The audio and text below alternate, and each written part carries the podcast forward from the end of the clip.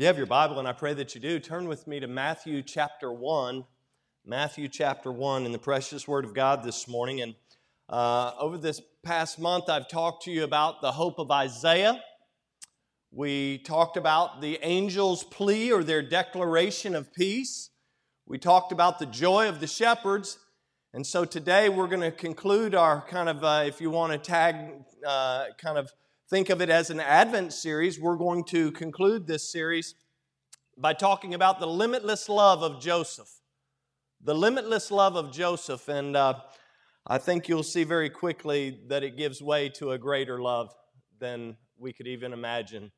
Look with me in Matthew chapter 1 this morning, beginning in a very familiar portion of Scripture, and uh, we want to begin reading in verse number 18. And the Bible says, Now the birth of Jesus Christ was on this wise, when as his mother Mary was espoused to Joseph, before they came together, she was found with child of the Holy Ghost.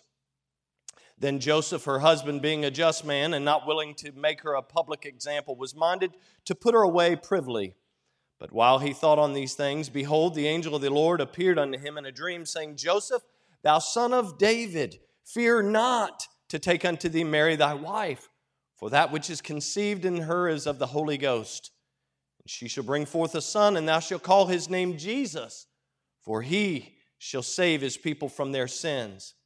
Now all this was done that it might be fulfilled, which was spoken of the Lord by the prophets, saying, Behold, a virgin shall be with child, and shall bring forth a son, and they shall call his name Emmanuel which being interpreted is God with us. And then Joseph. Look at it there. Then Joseph, being raised from sleep, did. I love that word, did. He did it. Did as the angel of the Lord had bidden him, and took unto him his wife, and knew her not till she had brought forth her firstborn son, and he called his name Jesus. Let's go to the Lord in prayer. Father, we thank you for your love. We thank you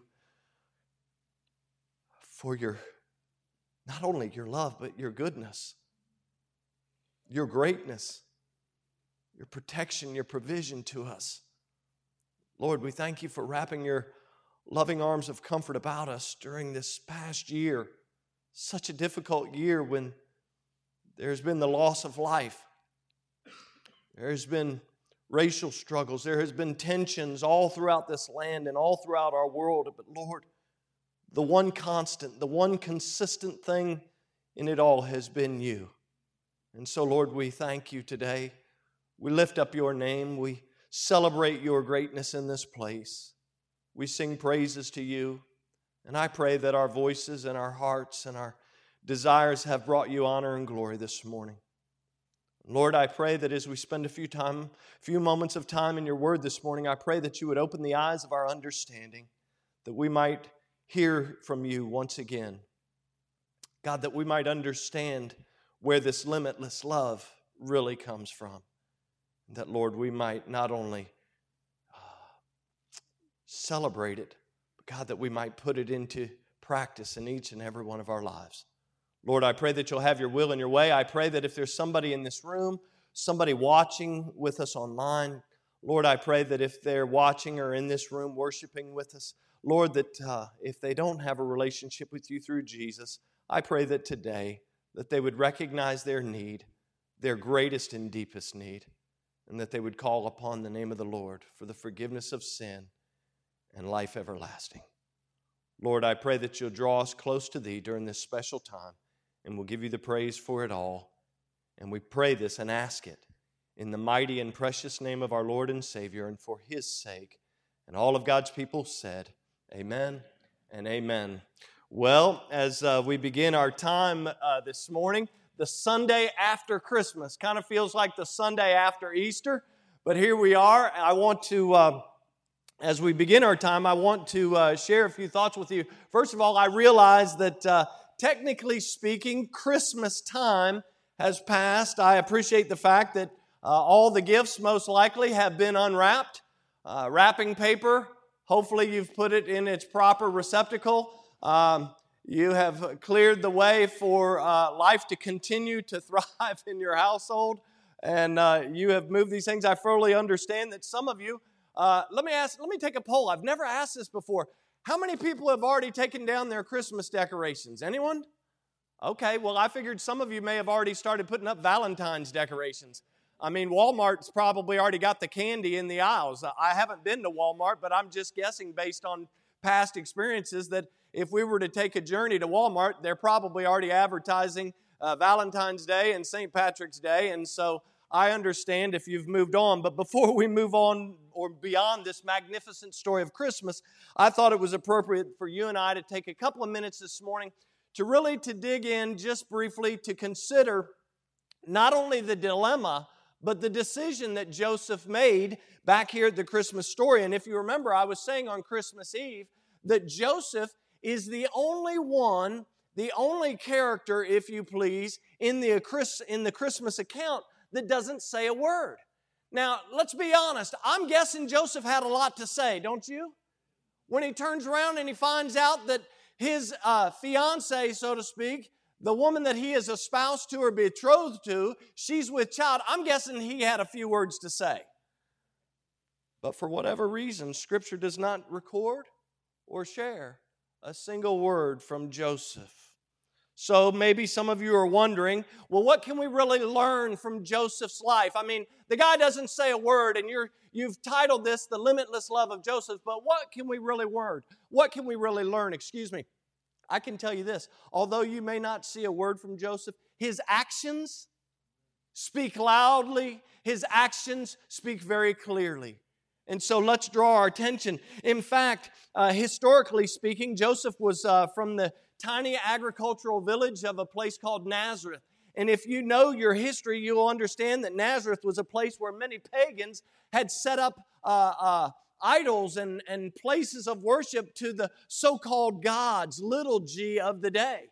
And if you remember in history, when the Romans kind of took control of this scene, Nazareth actually became uh, known as a uh, place of bad morals. It wasn't a, a really highly esteemed place.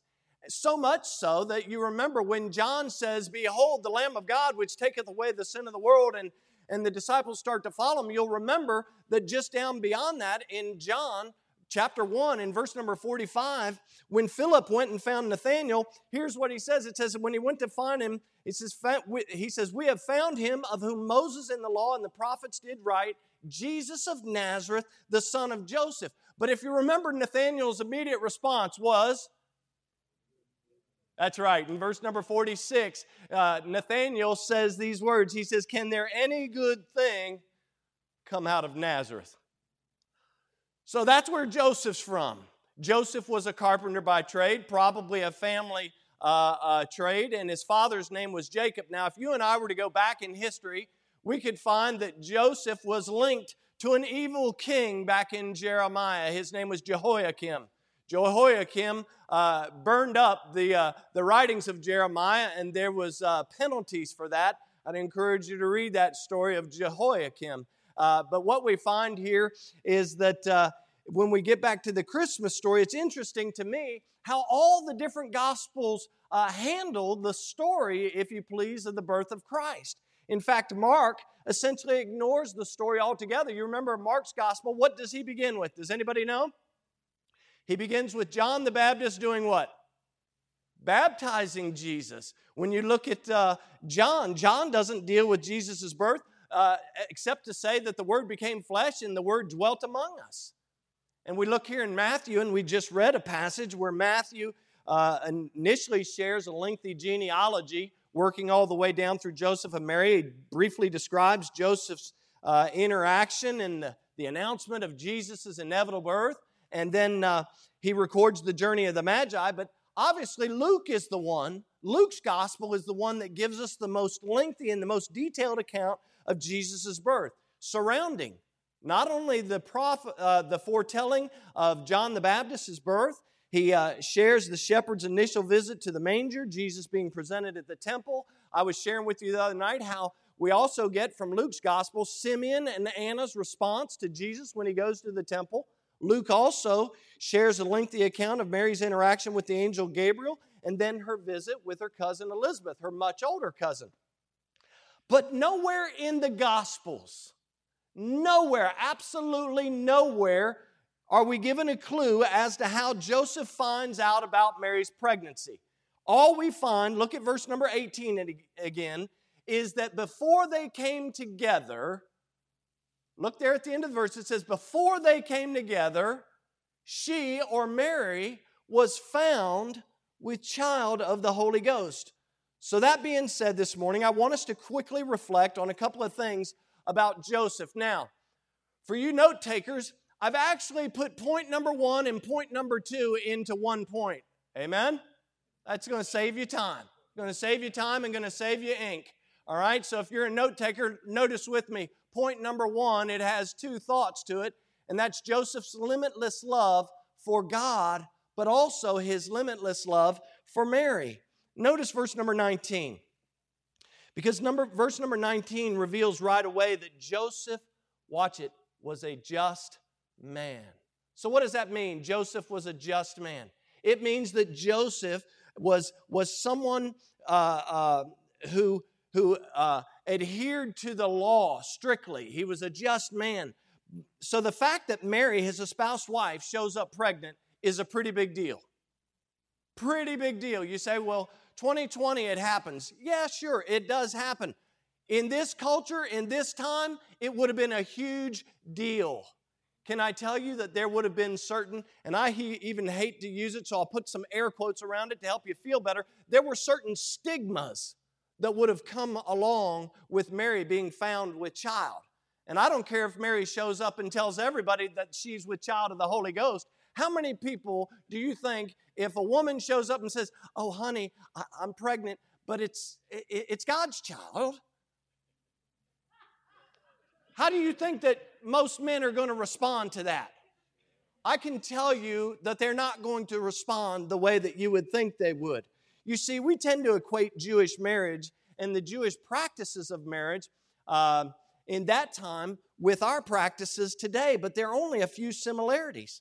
In fact, Jewish betrothals back then and current day practice of engagements today, there are a lot of differences. Uh, thinking about the differences, I put down here in my notes the practice of Jewish betrothal was seen as being far greater in commitment. A lot of times you hear couples, they get engaged and then the next thing you see in the news is that the engagement's off. Well, a Jewish betrothal was different, you see, because families of the bride and groom would actually arrange these marriages, and many times they would do it without actually telling the bride or the groom. See, the men, the Jewish men, they would meet down at the, at the gate where business was done. In the Jewish culture, business was taking place down at the gate. And so the men, they're down there and they're making a deal and they're saying, uh, Brother Workman, and uh, let's find somebody else. Brother Workman says, please be careful who you choose. Uh, Brother Pearson, have I got a deal for you? We're going to work out a deal. And they don't even tell the kids. This is what Jewish betrothal would have looked like. Aside from the advantages of extending their families, the most important factor was the establishment of a lasting commitment. Can I tell you, in a Jewish betrothal, in a Jewish arranged marriage, love was not really the priority. Extending the family was, lasting commitment was. It was more than just uh, uh, about emotional feelings or emotional attachments, if you please. Contracts would be signed by each father, and uh, if you were the father or the mother of the bride, you would be happy to know that you would be getting paid for this arrangement, and so the bride price would be paid. And so, father of the, the groom would come up with some money and give it to the father of the bride. And once the contract was signed, once the bride price was paid, the marriage was now legally binding.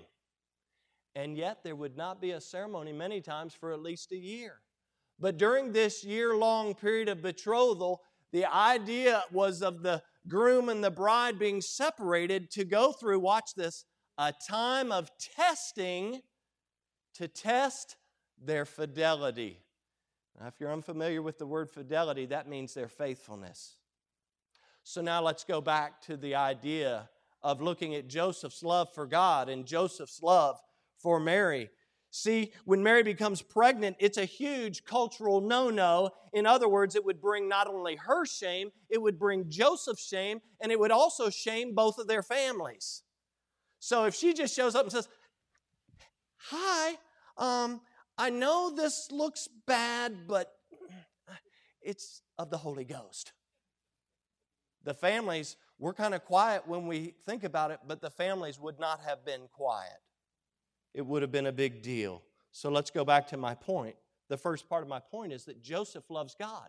Look there, the phrase says he was a just man. He's extremely dedicated to the dictates of God's word. In fact, they, in the Old Testament, they had a Hebrew word that was used to describe such a person. That word, that word, excuse me, was Sadiq.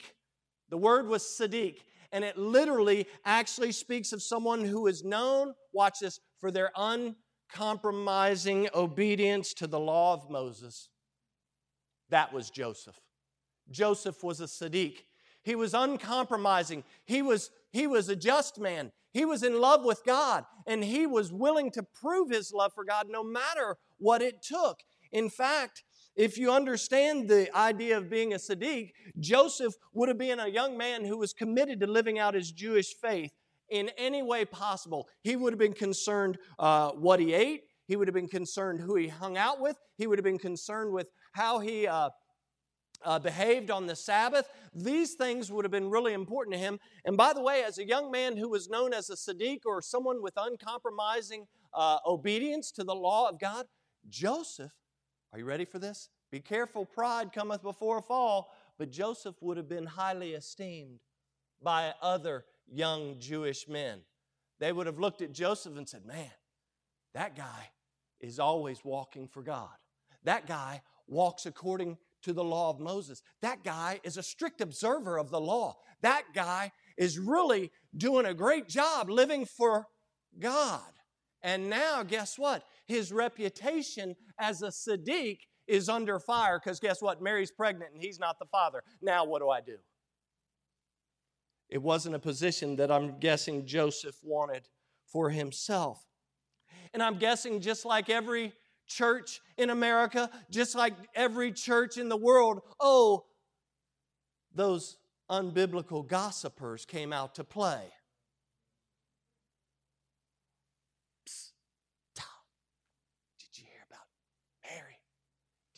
Joseph, Mary's pregnant. Yeah, I think it's Pearson boy. Yeah, it's like, Caleb's like, what? Caleb's like, how did I get into the message? But I'm guessing the gossipers were out there. And yet, Joseph, of no fault of his own, Joseph was quite honestly an innocent bystander but God had chosen him for such a time as this. Oh, yes, his reputation was on the line. The gossipers immediately came out to play, and I'm guessing the Jewish friends of his were encouraging him to expose her publicly, to punish her, which according to the law would have been acceptable. You see, because as a strict observer of the law, Joseph would have known, according to Deuteronomy chapter 22, that Mary's fate should have been death she should have been stoned. But guess what? If he wanted to be a little more genteel, he could refer to Deuteronomy chapter 24, which would have given him the ability to divorce her, to write a divorce decree, get a divorce uh, writing, but also to punish her publicly, to shame her. And to be honest, when you look at the past, when you look at the history of this story, and you consider all the ramifications of what's going on, this typically probably would have been this would have been the, res, the response of many of these Jewish men. But that was not the response of Joseph because Joseph wasn't most men. You see, Joseph was not a hothead. He was not somebody who just ran around doing these things. Remember, he's a just man, he's a strict observer of the law. And so he wants to please God. But I also see in Scripture that he loves Mary. He loves God and he understands that he has the right to these different options. But this is a man, as we look back at first point, that he also loved Mary. In fact, uh, it, this may seem logical, but folks, remember, marriages weren't always based on love. They were based on the family needs. And sometimes the need of the family was to, to build a social or an economic relationship that would stand the test of time. And to be quite honest, in many of these marriages, the emotional attachment had no play at all. But this is where Joseph found him. So, how can I be sure? You say, well, Pastor, you you said that Joseph had a limitless love for God, but he also had a limitless love for Mary. How can we be sure? Look at verse number 19 because it's right there in front of our eyes. Back in verse number 19, God's word tells us that Joseph was not willing to make her a public example, but was minded to put her away privily. As far as he knows, folks, as far as Joseph knows, Mary has been unfaithful. She has been unfaithful. And the period, this Jewish betrothal period of separation, was done as a time of testing to test one another's faithfulness. So her showing up, they weren't like like our engagements are different. I mean, we have we have cell phones and things now. I mean, Krista and I didn't even have cell phones 35 years ago when we were dating, right? We didn't have cell phones.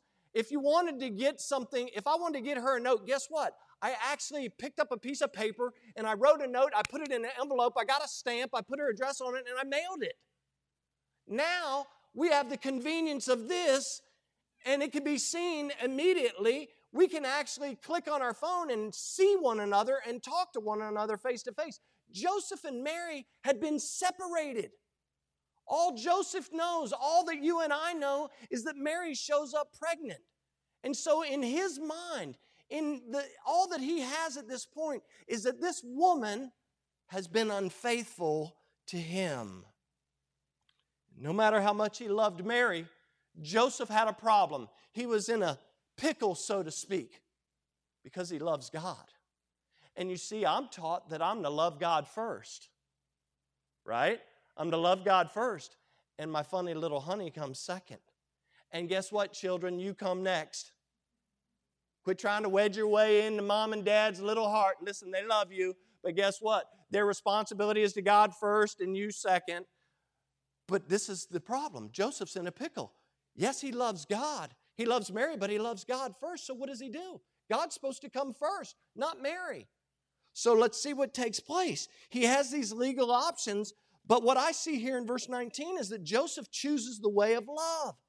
His care for Mary is obvious in the decision that he makes to proceed in a manner that would protect her and to not only protect her, really, to be honest, because people are going to talk. Do you know that? In 2020, you make a bad choice, people are going to talk.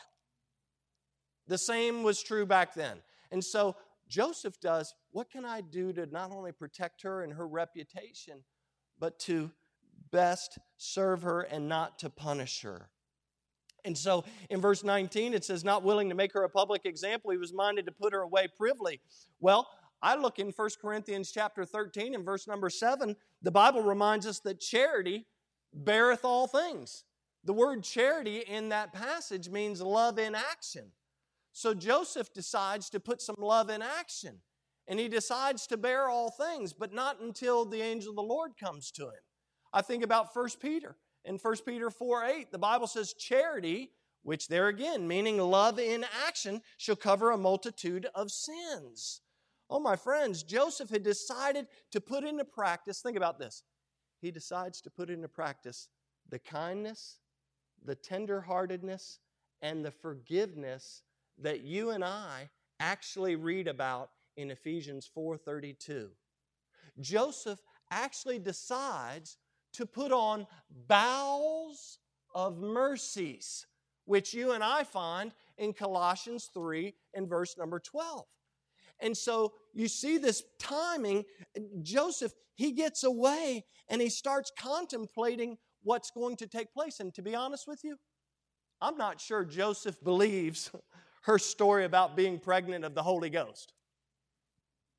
I'm not sure I'd believe Krista if she came up to me and says, Hey, Greg, it's okay, I'm pregnant of the Holy Ghost. I'd be like, No, uh uh-uh. uh. That's not a real thing.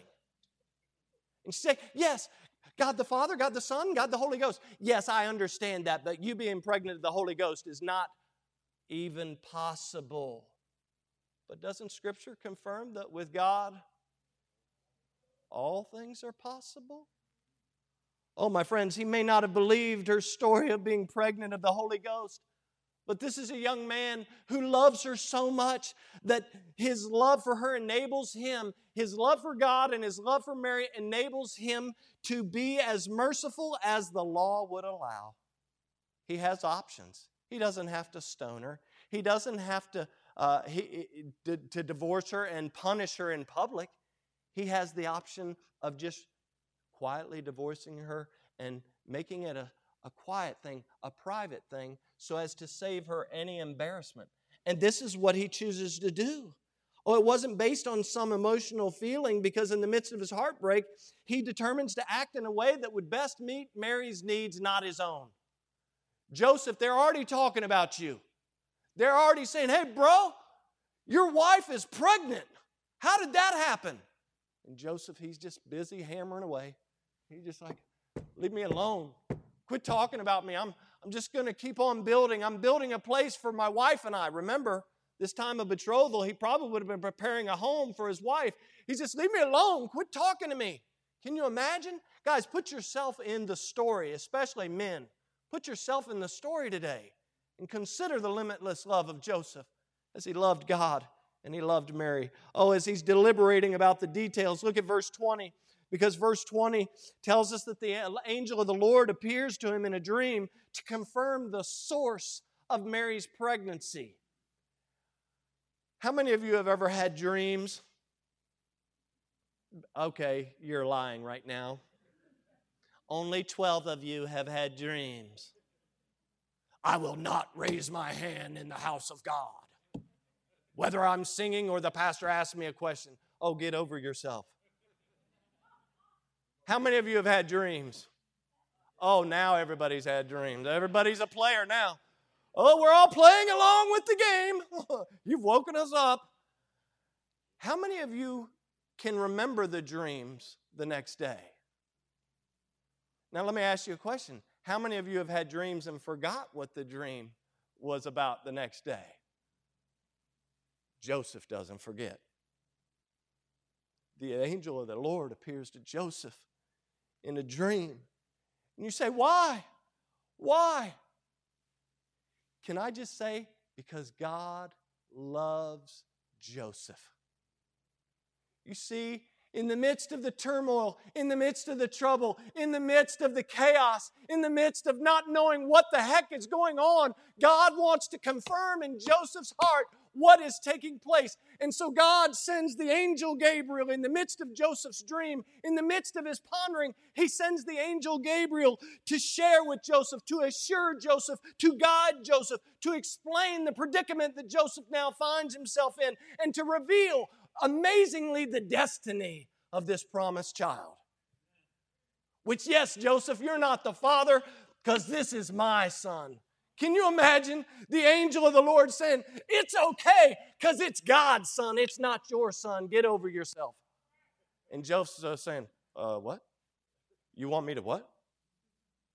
We don't see Joseph saying anything in any of the Gospels about this. But what's really interesting to me is look at verse 21 of our passage. Because the angel tells Joseph in verse 21 that Mary will bring forth a son, and thou shalt call his name Jesus, for he shall save their people from their sins. Folks, the name Jesus was common, and it was a form of Joshua, which actually means the Lord saves. And if you look on where the angel talks to Joseph, he's referencing what Isaiah would have said, but in verse 23, he tells Joseph that the, Mar- that the baby in Mary's belly is also going to be known as Emmanuel, God with us. Now, stay with me for a second because I'm going to go somewhere that maybe you've never thought of before. But what's interesting also to me is that the name Jesus also comes from the Hebrew word, root word for Hosea. And maybe this reminds you, like it did me the other day, that Hosea was asked by God to demonstrate unconditional, limitless love by taking a wife in Gomer. By, who, by all accounts, by every account, if you please, by all standards, had a bad reputation. And here we find God telling Joseph to do the same thing. He's saying, The world doesn't understand. They're going to talk. They're going to whisper. They're going to gossip. Your Jewish friends may turn their back on you. They may think that you're no longer a Sadiq, but I know you are a Sadiq. I know that you are a just man. I know that you're committed to me. I know that you love me, and I know that you love this young lady. And so, guess what? I want you to understand that the child coming is Emmanuel, God with us. This is my son, not your son. Joseph, it's not about you, it's about me. I don't know about you, that blows my circuit breaker. I find that Joseph's willing to do the same thing that Hosea does. And he takes Mary as his wife, no matter what people are going to think, no matter what people are, are saying. And folks, I say this all the time to my bride. I say, that's just what love does. That's just what love does sometimes. And sometimes when I say it to Krista, I'm being facetious. I'm trying to be funny. And we have a, a weird, a very weird relationship the fact that she's loved me for this long is weird in, it, uh, in and of itself.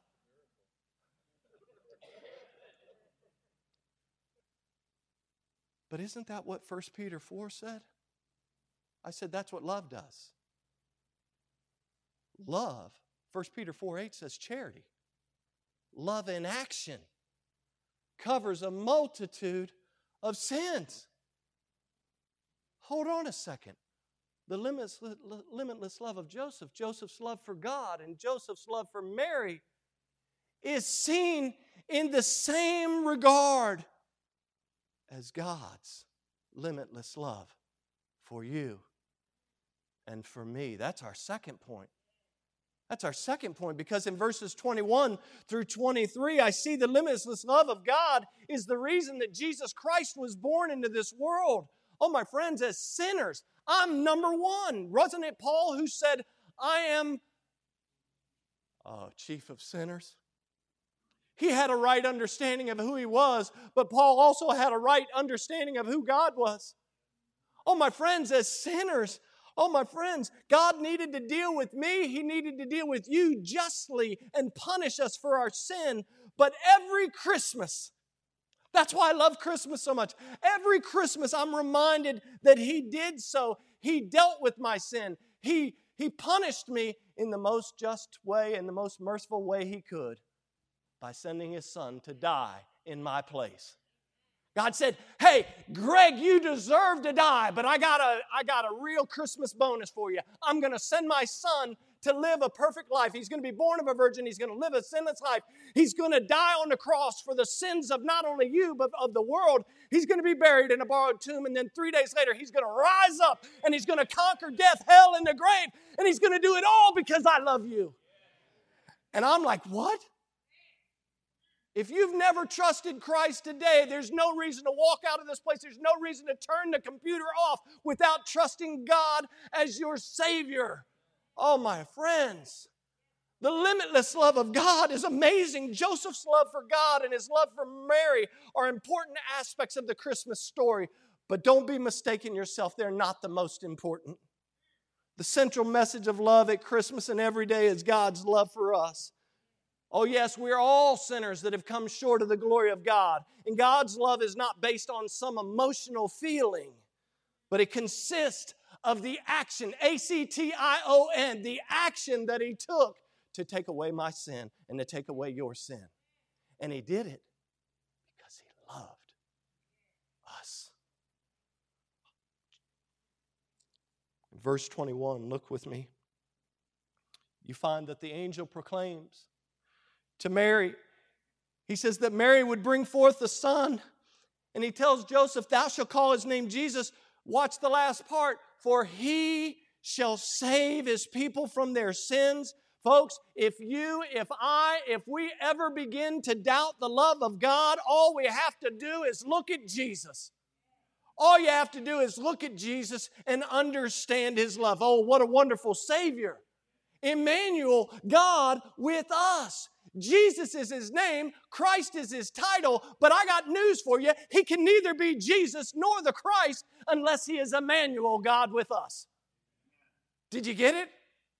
You see, because if he's not God with us, he cannot be Jesus. And if he is not God with us, he cannot be the Christ child. That's why it's so important to understand the virgin birth of Jesus. Oh, as Isaiah prophesied in Isaiah chapter 9 and verse number 6, more than 700 years before his birth, Jesus is the wonderful counselor.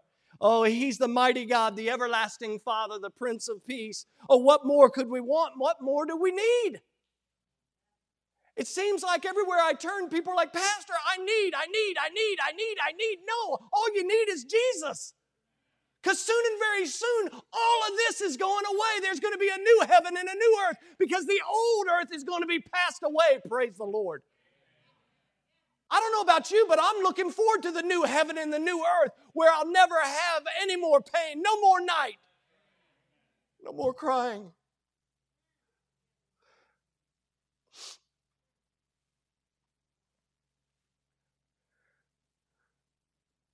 We're going to see our loved ones there. Those who by faith have gone on before us, those who have held the torch, the lamp of life through Jesus Christ, we're going to see them there. We're down here fussing and feuding about junk. We're down here running amuck. Turn with me to 1 John. I want you to, I'm going to wrap up. I want you to see something in 1 John. In 1 John chapter 4, I'm sorry. 1 John chapter 4.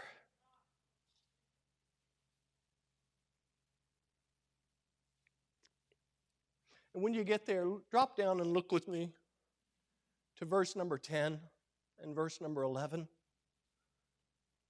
The Bible says, Herein is love. Herein is love. Not that we loved God, but that He loved us and sent His Son to be the propitiation for our sins. Verse number 11 Beloved, if God so loved us, what does it say?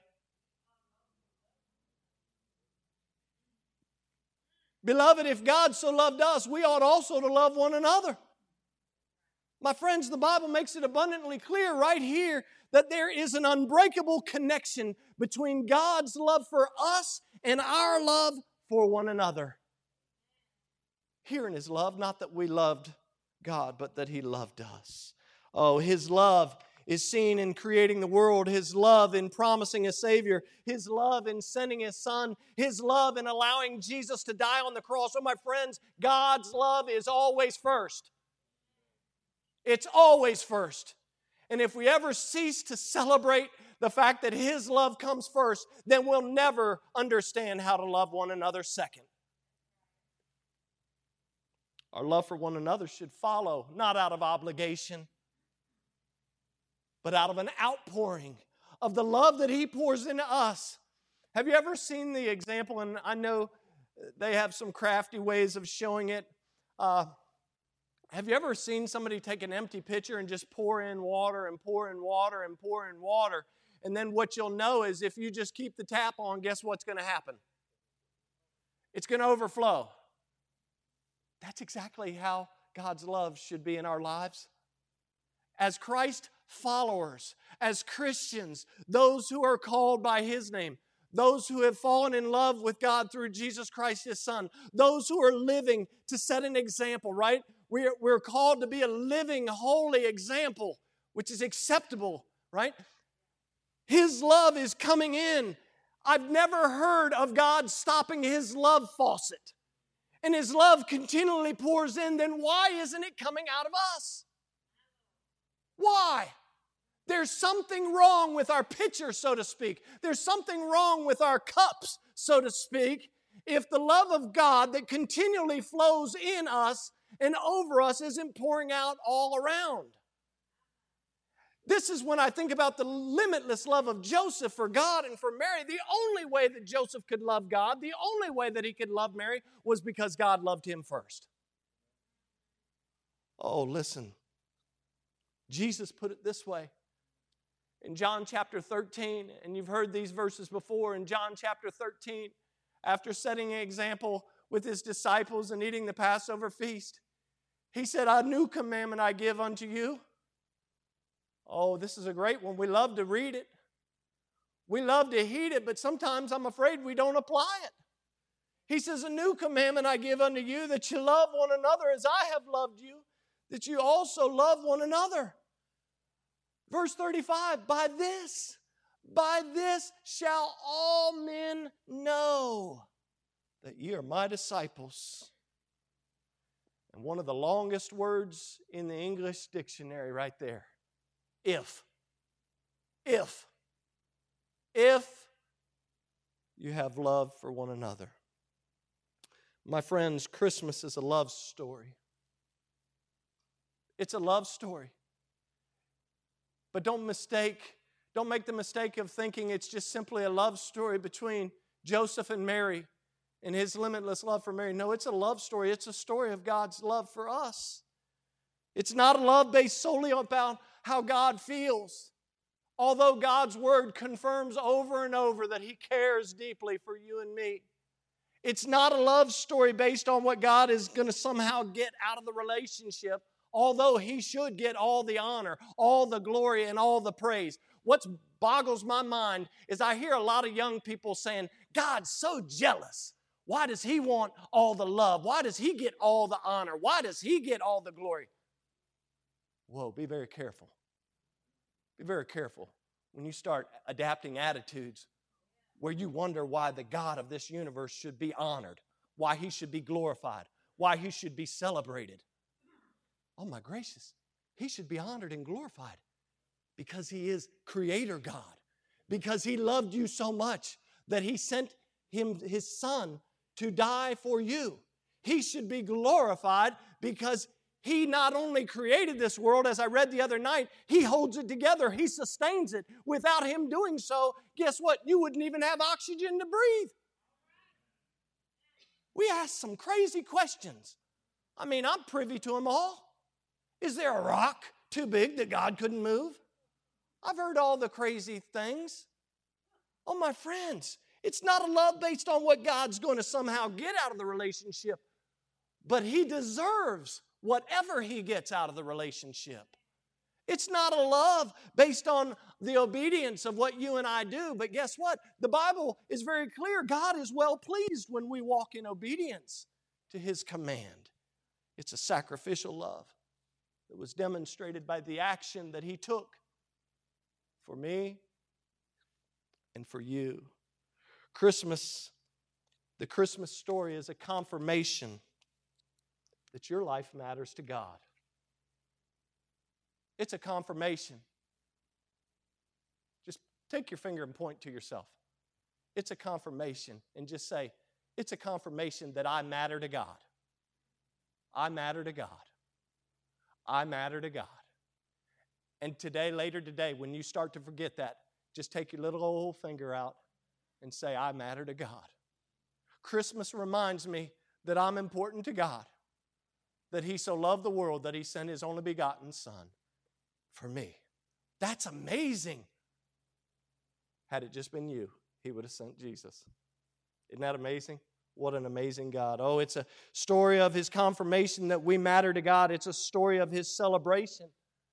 It's a story of a celebration of the truth that God loves us more than you and I could ever imagine. Oh, the limitless love of Joseph is simply a picture of God's limitless love for you and for me. And maybe you're here and you've never recognized. Maybe you've never really recognized. You've heard about it, but you've never recognized God's love in the way that would make a difference in your life. Maybe you've never received God's love. You've heard about it, you've heard people talk about it, but you've never actually appropriated that gift. It's like on Christmas morning when that gift was given to me, that's nice. But until I open it, I don't know what's in the box. I had to open it and receive that gift to really make it mine. The same is true spiritually. If you've never recognized or received the gift of His love, I pray that today you have seen your need. I pray that this morning, whether you're here in this room or you're watching online, not only have you seen your need, but you have recognized God's limitless love for you and that He wants to give you the gift of forgiveness.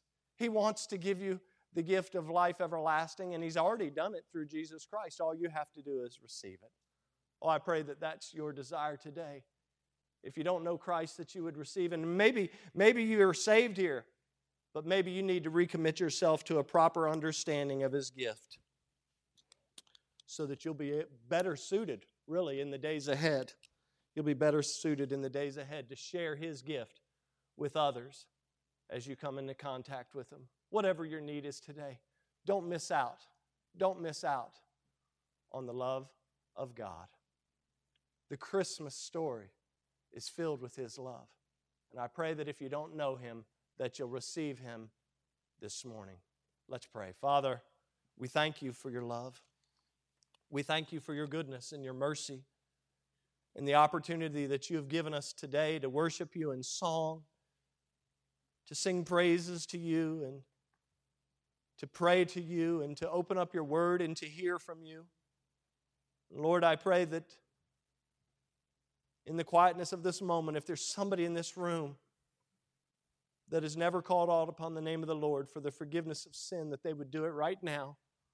Again, we understand it's not about the words, but the desire of one's heart to enter into the greatest relationship of all that relationship with you through Jesus. Maybe you're sitting here, maybe you're watching. You say, Pastor, I've never trusted Christ as my Savior. And I tell you, you you're probably not alone. There's probably others in this room as well. Just like myself years ago, I needed to call out upon the name of the Lord. Maybe you would say, Pastor, what do I need to do? Simply just talk to God. Just talk to Him quietly under yourself. You don't have to stand up and broadcast it for everybody else. It's between you and God. But that you simply just talk to the Lord and tell Him, Lord, I realize I'm a sinner. Nobody had to convince me of that. Lord, at this time, I'm asking you to forgive me. I'm asking you to come into my life. I'm asking you to change me from the inside out. I know that you're able. I know that you've conquered death, hell, and the grave. I believe that you are who you say you are. So, Lord, at this time, I'm asking you to do what only you can do. Lord, I'm asking you also to give me the ability to live for you from this day forward. Lord, I'll be careful to thank you, not only for just forgiving me and saving my soul, but for giving me that strength to live each and every day in a way that brings you honor and glory. If that's you this morning, if that's your, that's your heart's prayer, and you said that quietly unto yourself to God this morning, as a testimony of your decision, would you just look at me and just say, Pastor, I prayed that prayer this morning, and I meant it with all of my heart. God bless you. I see you, bro. Somebody else said, I trusted Christ. I meant business with the Lord today. And I want you to know, I want, the, I want you to celebrate. I see you, young man. I want you to celebrate with me this decision I made. I see you. I see you, buddy.